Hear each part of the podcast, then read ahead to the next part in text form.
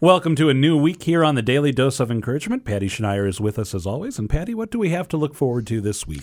Well, last week we spent an entire week talking about heroes, witnesses in the world who inspire us. And I only had five days to talk about five different groups of people or types of people who inspire me.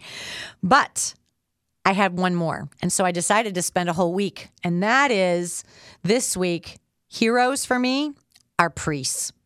And I want to spend a week talking about praying for our priests.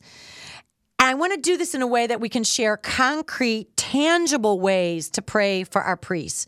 And I'm going to ask that you commit to maybe one of these at the end of the week. I'm also going to post some of these. I'm going to let them uh, share this with Covenant Network and they will post it on the podcast and on the website so that you can download and get some of these prayer cards, run them off for yourself. So the first one I'm going to talk about, it's called a 24 hour prayer card.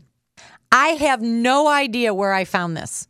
But when I did, I could not believe it. I thought it was so beautiful. And we actually made our own version of this and we gave this out for our son's ordination along with his holy card.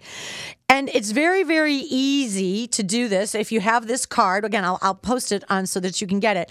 Just have it on your windowsill, is what I do. Your kitchen windowsill, looking out from your kitchen sink. And every time you're at the kitchen sink washing your hands, you can just look and see what time it is, and you can pray for priests at that hour. So here's just some examples. So at 7 a.m., it just says, Pray that men who are being called by God to the priesthood will listen and hear the call and respond with a yes. Pray for all priests to remain faithful and persevere in their vocation. At 9 a.m., it says, Pray that priests are men of prayer, dedicated to Mass, Eucharistic adoration, Liturgy of the Hours, and the Holy Rosary in order to protect their vocation. So this all throughout the day, it just has a time 8 o'clock, 9 o'clock, 10 o'clock for AM and PM.